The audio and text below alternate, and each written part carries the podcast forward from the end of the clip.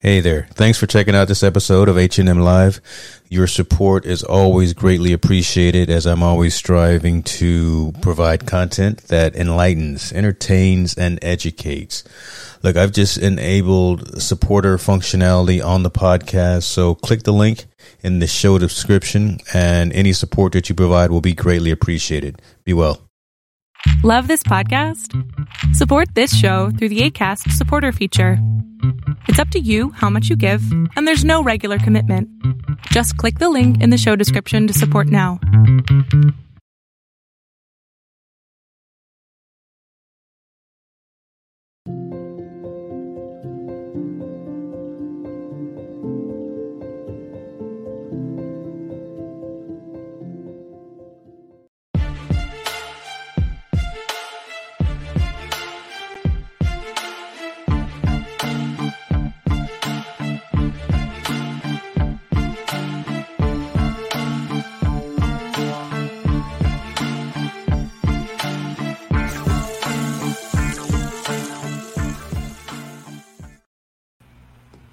Good afternoon, everyone. James Hicks here from Hicks New Media and Infotainment News. Uh, today, great show. Going to be some entertaining, entertaining conversation. Going to be some folks that uh, are passionate about what they do, and I hope you enjoy the conversation.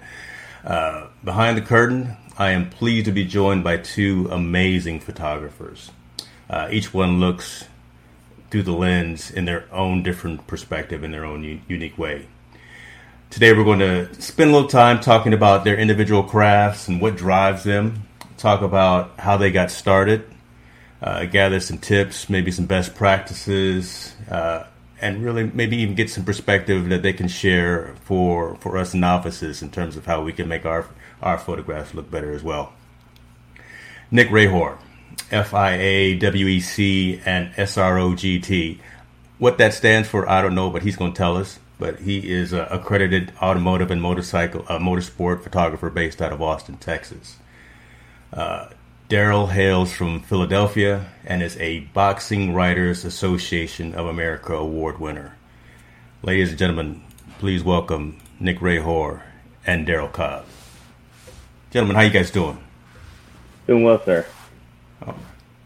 Darryl, you know you you you were like right on time, man. We we sh- we shoot at twelve, and you showed up at twelve oh two. But uh, I, I, see you though, man. You doing all right?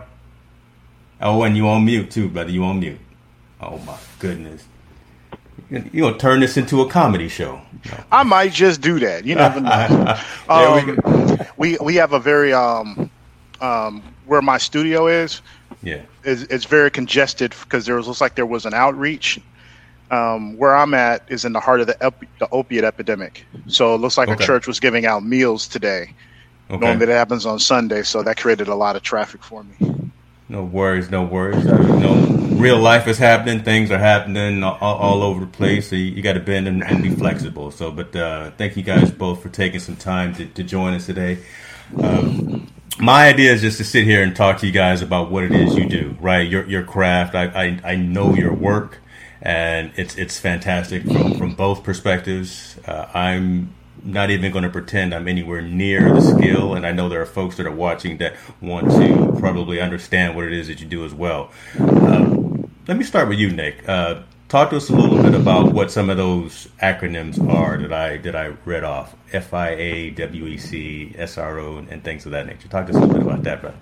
Yeah, man, for sure. So the uh, the FIA is a governing body um, based out of France. It roughly translates to Federation of International Auto Racing. So they're the governing body that handles the WEC, which is the World Endurance Championship. So um, earlier this year, the WEC made a stop in Austin. Uh, I gained accreditation for it and became a, a FIA accredited photographer.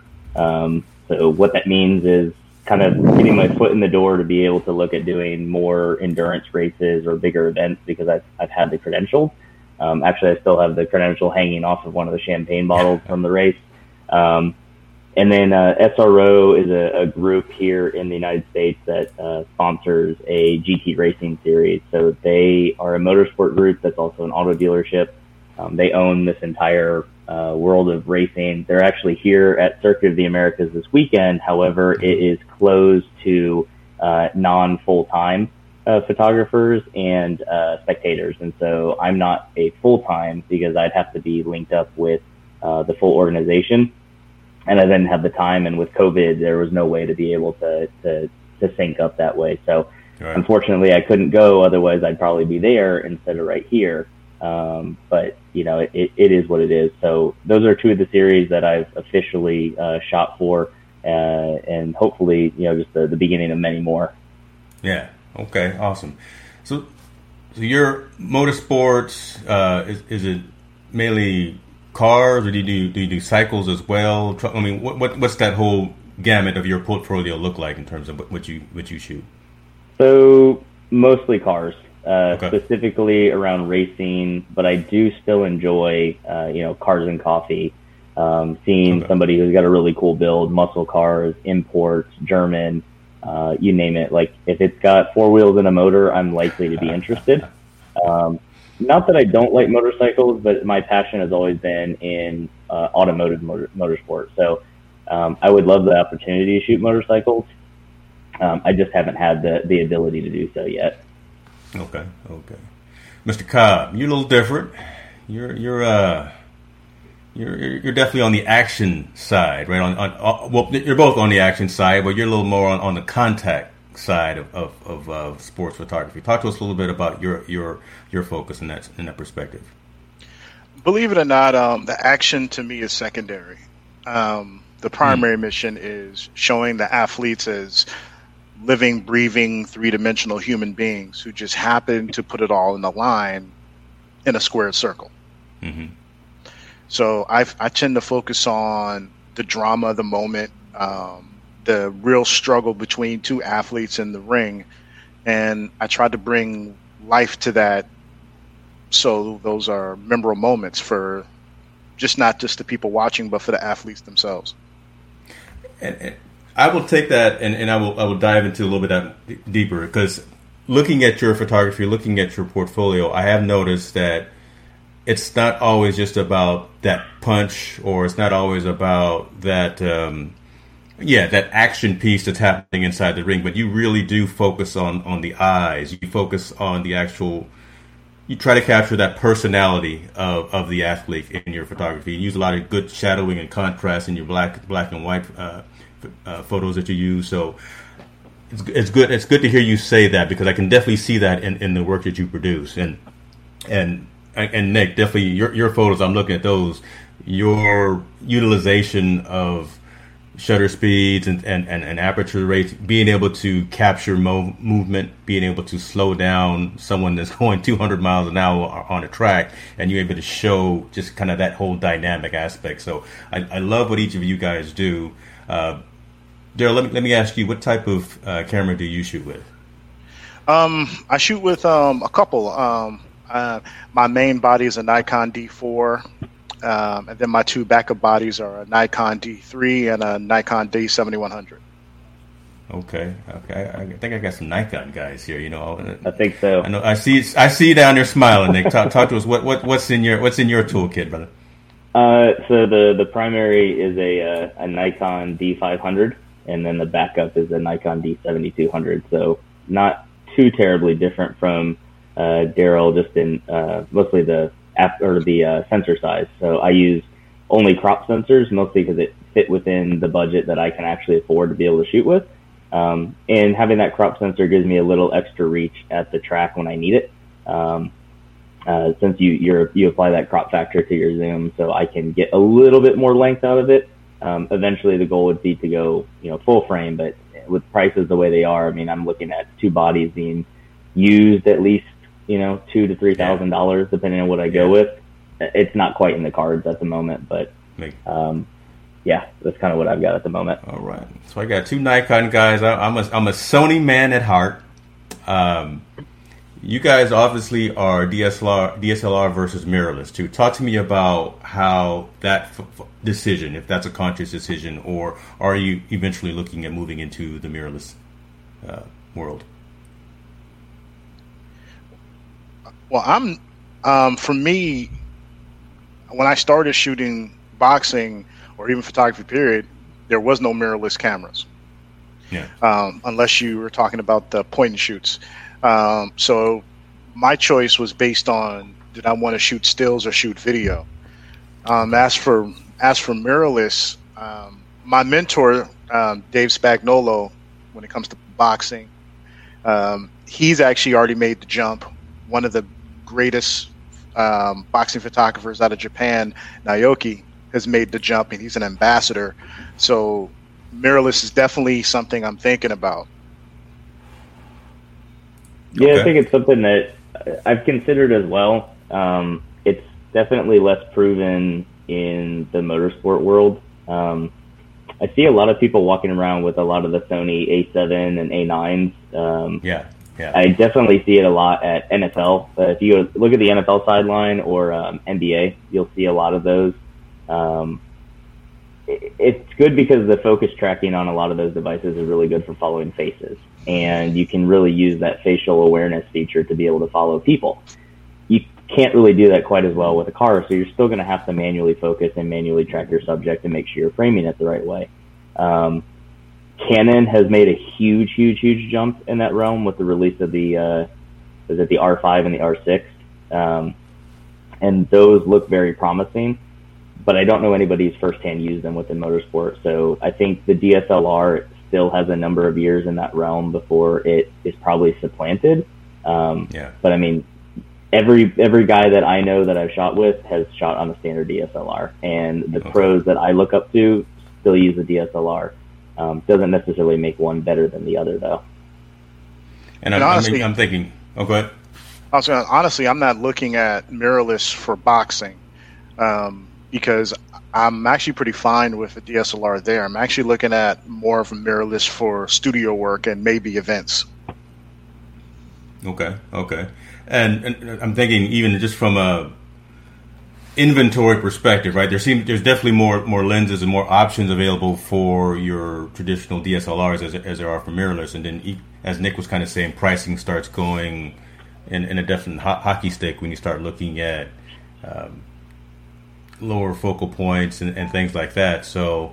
Uh, I, have had a number of, of cameras. I, I saw a, a, comment here from Corey Sanders talking about Canon versus Sony and, and, and Nikon. I've had some Nikons before too, but uh, right now, I'm sticking with the little pocket um, mirrorless Sony just to try to do do what, do what I do. But um, let me ask you something, Darryl. You, you talked a little bit about studio work as opposed to just being uh, on the side of the ring, and you, have got some excellent uh, collections of, photog- of, photographs as well. Talk to us about kind of what that jump has been, or has that been a switch, right, in terms of going and, and, and photographing action sports to doing more studio work with, with models and things like that?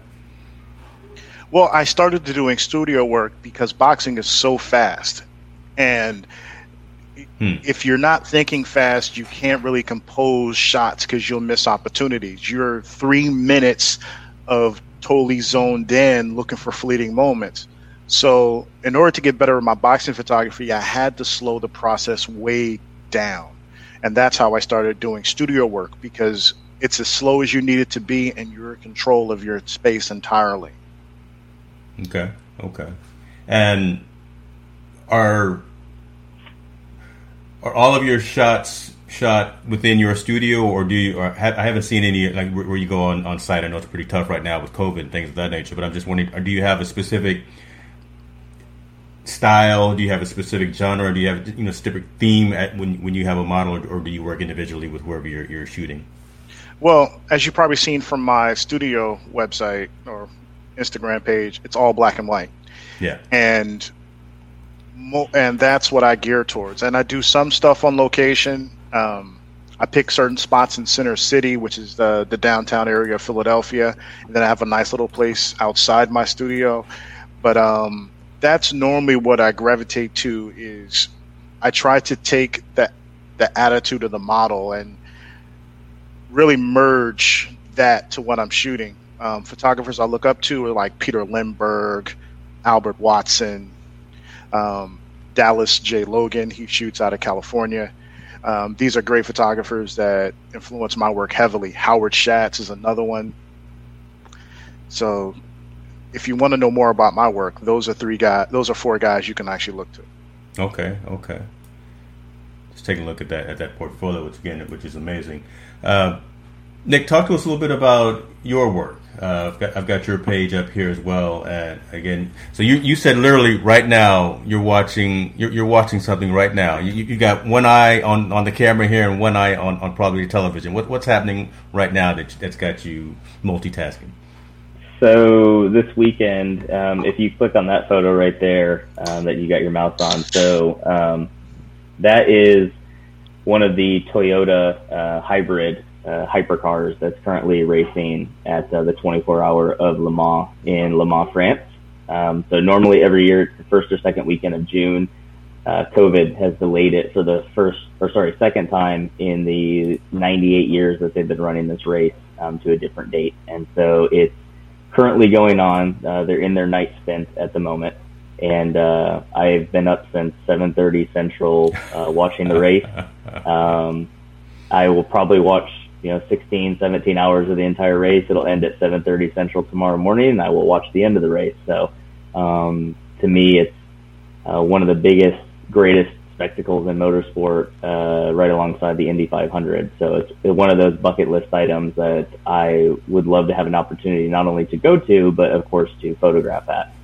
Definitely. So you're you're watching the event right now but you're not necessarily watching it as kind of as a spectator, as, as kind of the, maybe the layman, I, I, would say me, but you're watching it again, looking at it from from your view, from your lens, figuring out how, how would I capture this particular moment and, and things of that nature, probably, right? So it's a little stressful uh, for you right now. It, it, a little bit. I think it's kind of like how I view with music, being a musician as well, is I, I take kind of a analytical approach to a lot of things that I see. So I'm looking at um, how uh, mostly what I'm watching is uh, other than the entertainment aspect, which is when I'm not there, that's a huge priority. I, I want to be entertained. Yeah. I'm looking for things like how is the light playing across the track? Where are the negative spaces? Where do the cars look big? Where do they look small? Um, where are areas of action?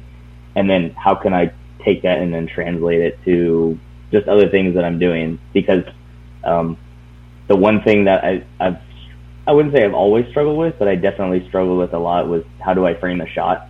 Um, using the natural elements that's there because at a racetrack you have porta potties and you have people and food stands and you have yeah. trucks all over the place. And it's like how do you how do you make that look good? You know it, it doesn't look good if you have a car and then you see a row of 20 porta johns in the background. You know it doesn't doesn't look that great. So how can i take that same scene and suddenly make it appealing if that makes sense? So I try to look at it like that as the secondary thing. Um, for this weekend, it's mostly entertainment, to be honest, because I just love racing, but I do try to find those things here and there. That's interesting. And, and, and Darryl, I'm going to ask you kind of the same type of question and, and ask your response because, because again, you, Nick, you're at the race, you, you've got half a second or wherever as, as the cars are going around the track. So again, you've got to think very quickly about framing that shot and Darryl, you were saying you've got three minutes. You've got the length of a round, right, to try to capture all of that excitement, all of that activity in a handful full of shots. What, what what goes through your thought process again as you're making sure you get that that winning shot, right? Is it the one right before the the heavy hit, the one at the knockdown? Is it you know what what goes into your your thought process as you as you lift the lens up? Um honestly, the thing that goes to my thought process the most is please do not trip any of the fighters. that would be a, that would be a bad day, man. That would be. Yeah. that happened at a Triple G fight, and I got so many text messages like, "Was that you?" Like, no, I'm way in the stands. I was nowhere near that. um, but um, when you're you just try to follow the action and you try to anticipate. It's almost like being a fighter because you have to anticipate the shot. If you see the shot in frame, you missed it. No matter how fast your reaction time is. So you got to actually almost predetermine when that shot's going to land. And you can only do that by knowing the people in the ring or just knowing boxing in general. So I'm fortunate enough to lean on a lot of people who have sat with me and I've saw, spent some time in gyms just to really get that timing down. Okay. It almost makes me wonder again. Now, that we got the advantage of digital photography, is it easier now because you can just push the shutter button and, you can capture multiple frames, you know, right a burst, as opposed to back in the day when they were when folks were using film, right? You had that one shot and you, and you had to get it. Seventy percent of the time, there was there was some blur to it, but uh, I, I almost wonder is is it easier now to do what it is that you guys do versus what you think uh, some of the some of the heritage heritage folks are? Yes and no, um, because um, for one, um, during the during the film days, there was things called motor drives, so they were able to burst off five okay. and six shots per second, which okay. was um, the camera I started out with a Nikon D80 was only three shots per second. Is it easier? Yes. Is it harder to make something more memorable? Yes because we all remember Neil Leifer's shot with um, Ali over Liston.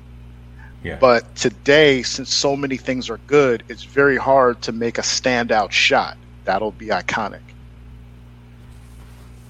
That's an interesting point, Nick. What, what are, your, what are your thoughts? That's that's really interesting, and, and I, I, love how you, you bring bring it home with that shot because everyone knows that shot, right? Everyone knows. I, I've got I I have it in my art.com actually uh, wish list to actually get that to, to put on my wall so I, so I, I know that shot. Uh, Nick, what are your thoughts about that?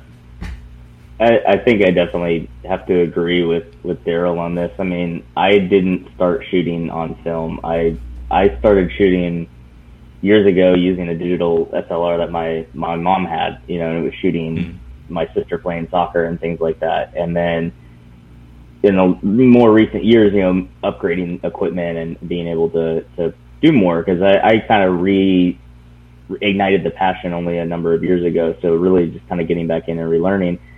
There's a certain feeling with film that can't really be replicated. Um, there's a lot of iconic images in the 70s and 80s of Formula One back when, um, as they say, the the racing was dangerous and the sex was safe. Um, there, there's these iconic images of put that on a t-shirt, brother. That no, I need you to put that on a t-shirt. We'll we'll buy it. Okay. Exactly, and and there's these images of, of these cars that have a certain look to them. You know, it was a, a very very dirty time. There's images of uh, like Mario Andretti after the Indy 500 when he won, and everything out under his goggles is black from all of the the tire rubber hitting his face and the soot and the exhaust and everything here is just you know pasty white. It looks like he's just yeah. gotten a massive sunburn. Yeah. Now the thing is, you it's easier for more people to get into it for sure. If you go look at um, you you can Google like Japanese Grand Prix and look at the Japanese Grand Prix, and anybody who's anybody's out there with a 500 millimeter lens and a Nikon D5 or a Canon 1DX Mark II, and they're taking photos. And so anybody can take a photo but it really takes somebody who understands what they're doing to create either art or to, to create the shot. You know, yeah. it's not just about getting a shot; it's getting the shot. That's that, that's beautiful because that, that's literally where I wanted to go and wanted to hear because um, you guys are honing your craft each time, right? Again, I, someone like me or, or an amateur or someone just going picking up a camera at, at Best Buy, we're, we're, just out there taking the weekend warrior shots. We go on a trip. Hey, let me just take a shot of the mountains, put a couple of filters on it, think it looks great, right? But you guys are you're you're you're designing and and trying to portray reality onto a, a digital format or onto a format so someone actually can and this is just my, my thoughts. Someone can live through your experience, what you capture. You're you're very minimalist in what you do, Darryl. You you shoot mainly black and white. You, you, can't mess with that a whole lot, right? I mean that that's just literally what you see, and, and it's very clean.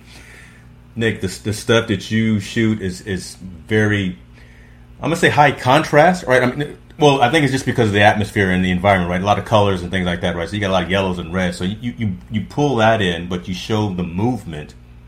Uh, again, someone going 200 miles an hour, however fast around the track, but mm-hmm. very very minimalistic, very simple. Again, show, bringing the layman into your experience. So while while again, we are trying to do skin toning, uh, highlights, and fancy filters to try to make our pictures look whatever better. But and, and, you guys who are honing the craft, the professionals, are actually going for the simplistic.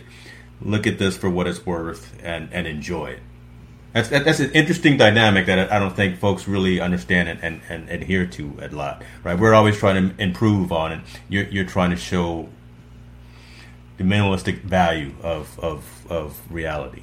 There's a reason for that.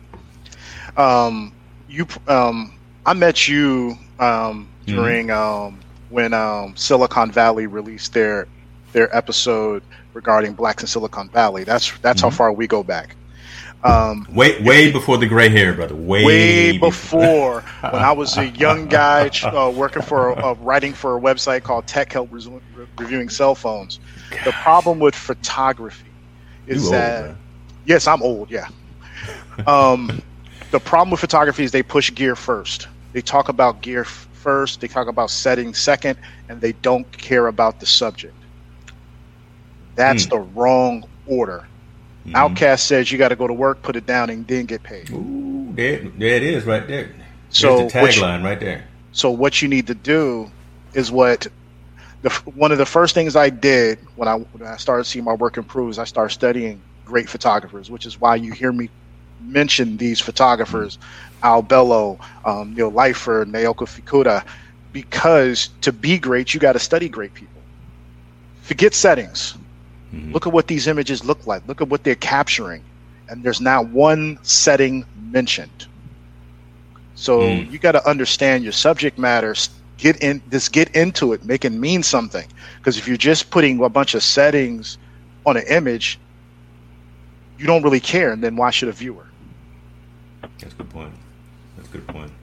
Yeah, I have to kind of echo what he's saying there. I think one of the things that um, uh, I definitely got caught up with it at the beginning was these general rules of thumb about how you're supposed to photograph automotive related items. And so there's, you know, rules like, oh, you know, always shoot incredibly fast when the car is coming towards you or shoot incredibly slow when the car is, is coming by you or, um, you know, you, you always have to shoot wide open or you always have to shoot, and by wide open, I mean the, the widest aperture you can get, you know, mm-hmm. things like that. And you do get caught up in the, the specs of it. And there's a misconception, and I think it translates to pretty much anything um, music, uh, art, everything is, you know, you have to have the best equipment to be able to do what you do. Um, yeah. j- just thinking about music, take John Bonham of Led Zeppelin, and you put that guy on any drum kit, and he's going to sound exactly like John Bonham.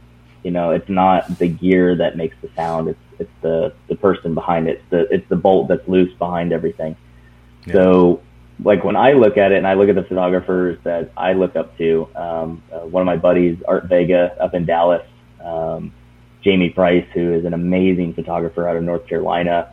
Um, Darren Heath out of New Zealand. He's a he's an English photographer but lives in New Zealand. These guys, they take motorsport and they turn it into art. And they it's 100% the subject first, and then they always include their uh, EXIFI data so people can look at it.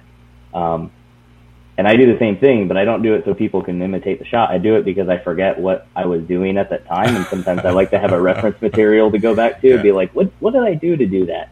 Yeah. Um, it doesn't matter what camera or anything like that you use. You could take a photo with an iPhone and could make a billion dollars off of it, or you could spend a billion dollars on equipment and make one dollar off of selling something. So it's very interesting that dynamic.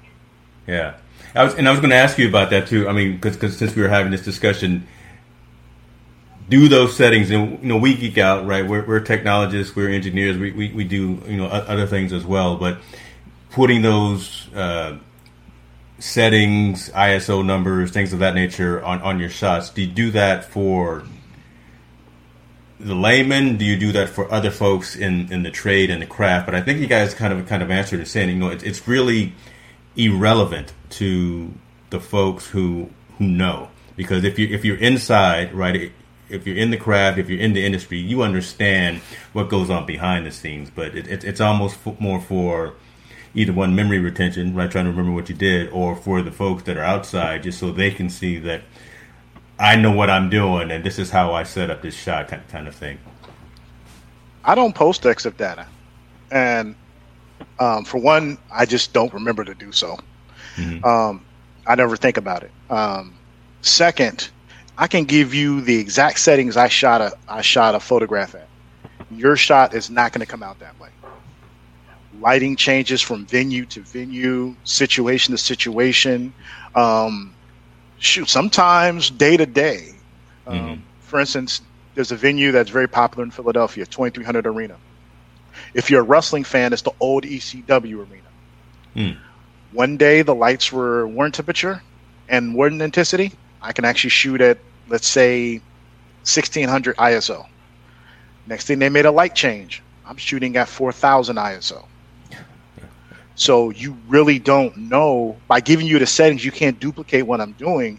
Instead of asking me my settings, why don't you ask me my setting and what was my goal? What was my goal? There you go. Again, drawing drawing on the creating the experience as opposed to just creating a a blueprint, right? That that's probably not going to be different for, for every architect that's out there trying to try to create something. So, more, make it more personal as opposed to technical. And also, that, it's that's, it's more so understanding the why instead of the what. The why is mm-hmm. more important than the what. If you understand the why, you'll answer the what in any situation you're at. Interesting, interesting. Your guys, b- b- both of you have the majority of what I what I see your your collection, your portfolios on on, on Instagram right now, and, and in, in the show notes, I'll make sure to include links to these so folks can see those. From a monetization perspective, out, outside of your affiliations and your accreditations, do you have a portfolio or a studio where, where you're selling your art your your art? Uh, for me, no. Uh, mostly because the what I do with my photography is for those who would like to have something, whether it's a, something that they want to download or, or something that they want to have printed. Um, I like to be able to offer the gift of photography and make something memorable for that person that actually relates to themselves. Um, so finding an image of their favorite driver or their favorite, you know, favorite sequence of turns or things like that to be able to give them something like that. Um, I don't monetize my photos because the last time I took a part of my career and applied money to it when it was a passion, I lost yeah. the passion. And so I haven't wanted to do that yet specifically because um, th- that happened. I used to teach uh, middle school and high school percussion. And okay. when I added the money value to it and then there became a cost motivator, I lost the passion for what I had and it became about the dollars per minute versus the, the smiles per dollar sort of a thing. Um, and I kind of ruined that. And so with this, because I don't need it to supplement my income, I can enjoy myself and I can actually go out and try to create art because I can't draw to save my life but occasionally I can press that shutter and I can get a really, really amazing image that I'm very happy with, and it makes all of those hours worth it. Um, to go out for a six hour endurance race, if I can come home with one amazing image that when I yeah. look at it says, you do know what you're doing, that's all that matters to me. For boxing, I'm normally hired by a promoter or a publication. So that's how how I personally monetize that. Um, I much rather do that than having to do day to day sales, because what happens is when it's when it's your dime, it's your time. So what I've come to find out is more customers will actually like to hire me to imitate work that is opposite of what I do, based on the work I hmm. do, which I think is interesting. Hmm. So I pretty much leave my um, my commerce to my boxing work, mm-hmm. and individual pieces of that work. Um, you can enjoy it, but I don't really make a make a point to sell it. However, I do. I am in the process of putting a book together, seeing how that works. You had a book, Darryl. You you had a coffee table style book at one time. No, that's my portfolio. Okay. Well, well, talk to me. How can how can someone get a copy of that? I mean, you, you show pictures of it. You know, I'm trying to make you a couple of dollars here. I understand, but um, that is what I would take to if I was to be bidding on a job. Okay. So okay. when you walk when you walk into the door or you walk into my studio and you say, "Well, okay, well, we heard your pitch. What's the evidence of what you can do?" Yeah. And then I'll lay that out for them. Um, I got that from the modeling world Okay. Because normally that's how they'll do business. They'll take their book from from agency to agency. So I decided to be different and have a book for when I talk to people about my my boxing photography. I love that. I love that. I, I, I like the synergy amongst what both of you said as well. You're you're doing what you do because you love doing doing it. When you when you bring in external factors, monetization, financial, those kinds of things, there's a, there's a chance that you can lose that drive, lose that passion. And I, what what you said, Nick, really resonates with me. I mean, the, the whole idea of the only blessing for me out of COVID has been I've been able to, to lock down and, and get ITN Infotainment News Live up and running more effectively than I have over the past 10 years. I mean, it, it's, it's been more of a passion and now it's become more of a, of a forefront. But don't do it for the monetization. I don't do it for the Google subscribers or, or whatever the case, or the views. I do it because I get a chance to talk to folks like you guys. Darryl, I haven't seen you, like like you said, since, uh, look, man, before, the NOAC demo. decade. right, right. Oh my God. So, so me having the opportunity to sit and talk with folks like this from Philadelphia, from Austin, I'm in Northern California, just have these experiences. That's what it's all about. And having these interesting conversations. I'm, it's more selfish for me because I learned from you guys and, and everything that you just both said. I'm gonna I'm going to digest and and, and utilize hopefully make myself better. And hopefully the, the viewers and the listeners take a snippet of what you have said as well and can can grow and, and find some positivity. Because 2020 has been a trip right? And, and we, we all need some positivity. So you, you you two gentlemen are definitely focused on the right things. Let, let me ask each of you for us novices, us amateurs in photography. Do you guys do you have a best practice or a tip that, that we could use when we go out with with our Sony, Canon, Nikon, Android, iOS device or whatever, trying to get that great family photo? How, how do we get all the kids to smile? How do we get the dog to stop barking? What what? How, how do I get that that, that good shot? Yeah, how do I? I don't put you both on the scene. I'll put you I, on the scene. I don't know how you would do that um, because um, I really don't do family photos. However, I will say the key to getting anybody to look at you is to give them a moment of focus and a moment of attention. Don't be all in your camera. Don't be looking at your lights. Don't pay pay attention to the, shoot the subject. The more attention you give the subject, the more attention the subject will give your camera. Yeah, that's Again, That's pretty that. good. Yeah, I mean, it's one of the roles of kind of being a photographer in a way that I've learned from really trying to imitate the people that I look up to and aspire to to work alongside is it's your job to be a part of the moment and to capture those things, but your job is not to to be that that moment. And there's one thing that I see, and I, I, saw it when I when I shot this year of, of groupings of people. You had the guys who had been there and they've been doing it, and everything was old hat, and it was just them going about their business. There was guys that me, with a little bit newer to the scene, um, still trying to get you know the sea legs under us, and so you didn't quite always know where to be at the right point in time. And then you had the people who had no idea, um, and they they've got in the way, and it was all about them. You know, I need to get this shot. I need to do this.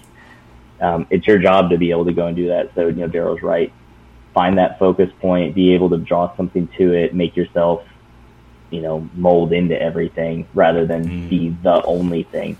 And you can really come up with amazing photos and you can catch a lot of amazing moments that you would never otherwise have because um, too many times things are scripted and you really want to get that emotion yeah. and and it's really really hard to do that if everybody looks at you and you're waving your hands like I'm the photographer look at me um, that can be really tough yeah. and and also um, I find the biggest thing with novices is that they'll be so confident in their equipment that they don't forget their equipment.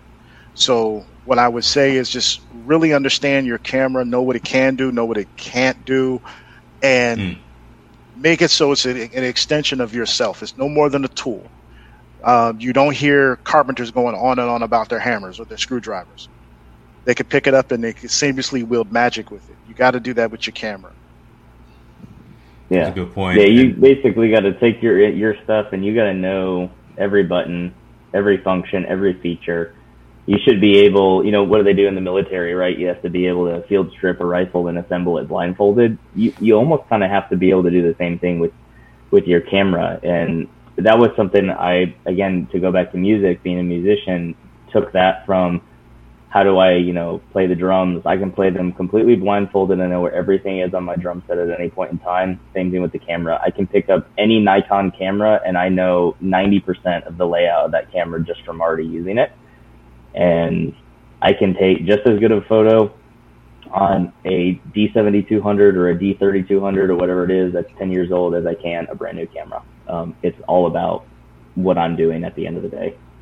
Because definitely for boxing, you like I said, you got that three minutes. You can't take your eye off the subject. So you're having to do things while looking through the viewfinder.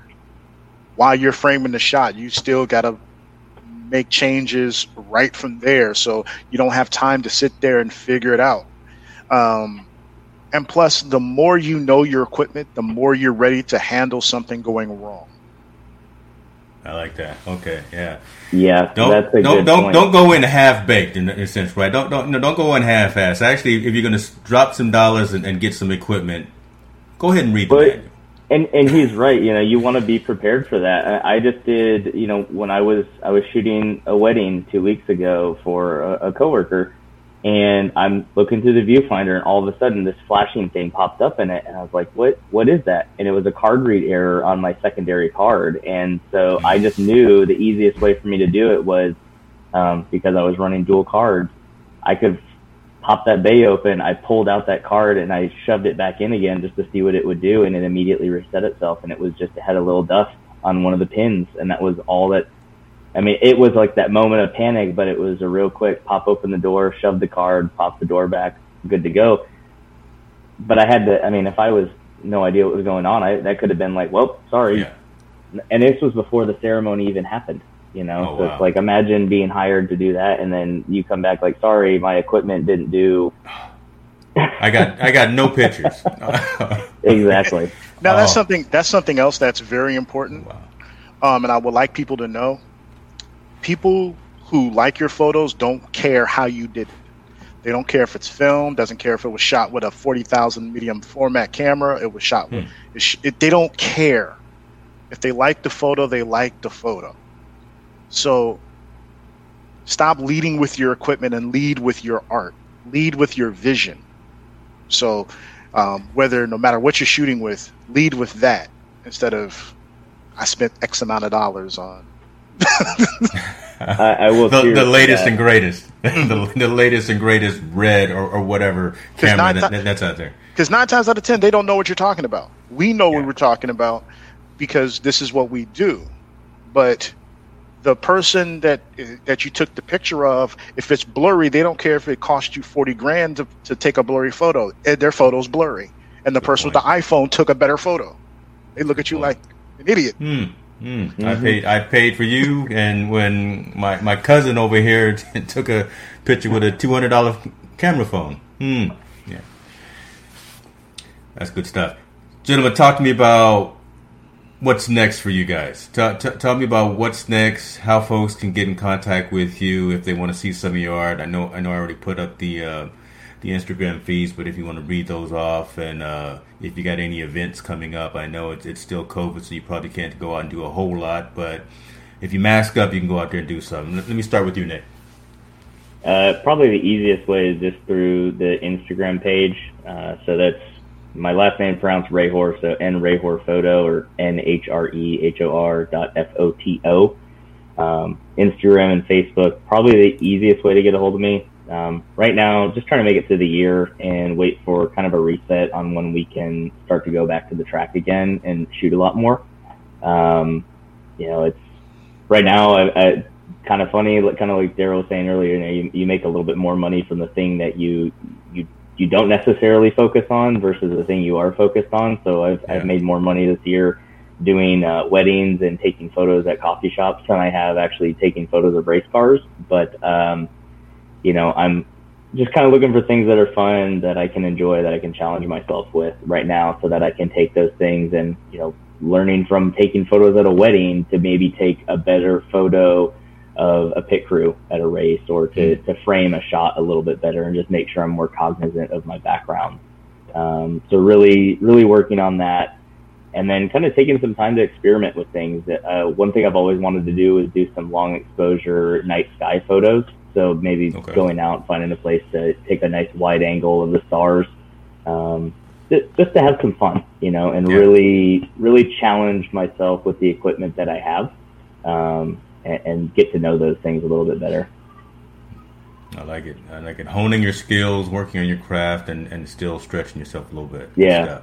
And, and actually, one more note I'd like to say outside of that. Yeah. Le- learning Lightroom even more effectively and becoming more versed in how to okay. edit appropriately rather than just applying a mass filter to everything and being done with it.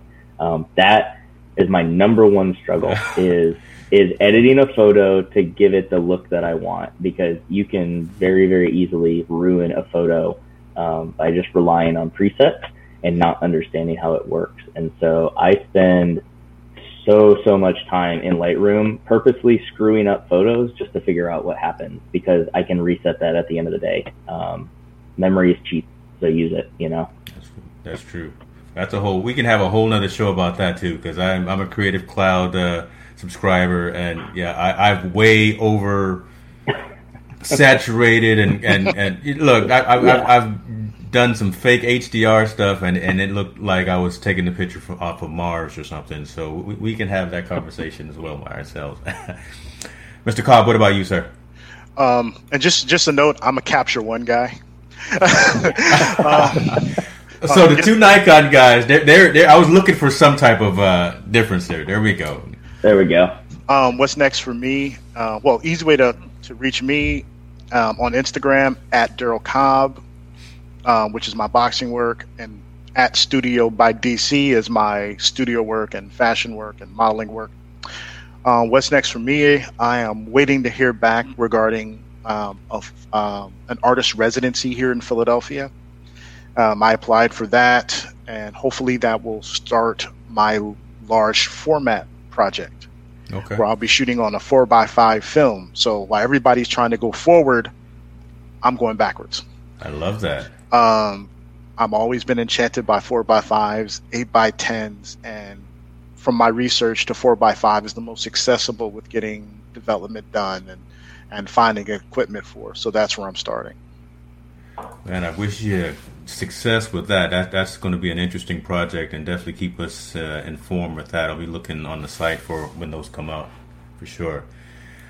Gentlemen, I, I must say, I, I, like again, I will selfishly say I learned more from you than you probably disseminated out, and, and you, you may have gained. Uh, so, for your time, I appreciate it.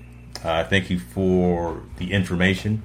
Uh, I thank you for sharing a little bit about your craft uh, and, and, and the fact that you are serious professionals in terms of what you do and what you put out, and you, and you care again not about the device, the piece of equipment that's in your hand, but again, what what the end result is going to be. You care about the the model or the or the driver or the scene and making sure that you capture that effectively. So that being said, again, thank you guys for your time, and I look forward to talking to you uh, soon. You guys be well. Sounds yeah, great. Thank you, sir. Be Definitely well. great. Have a good day.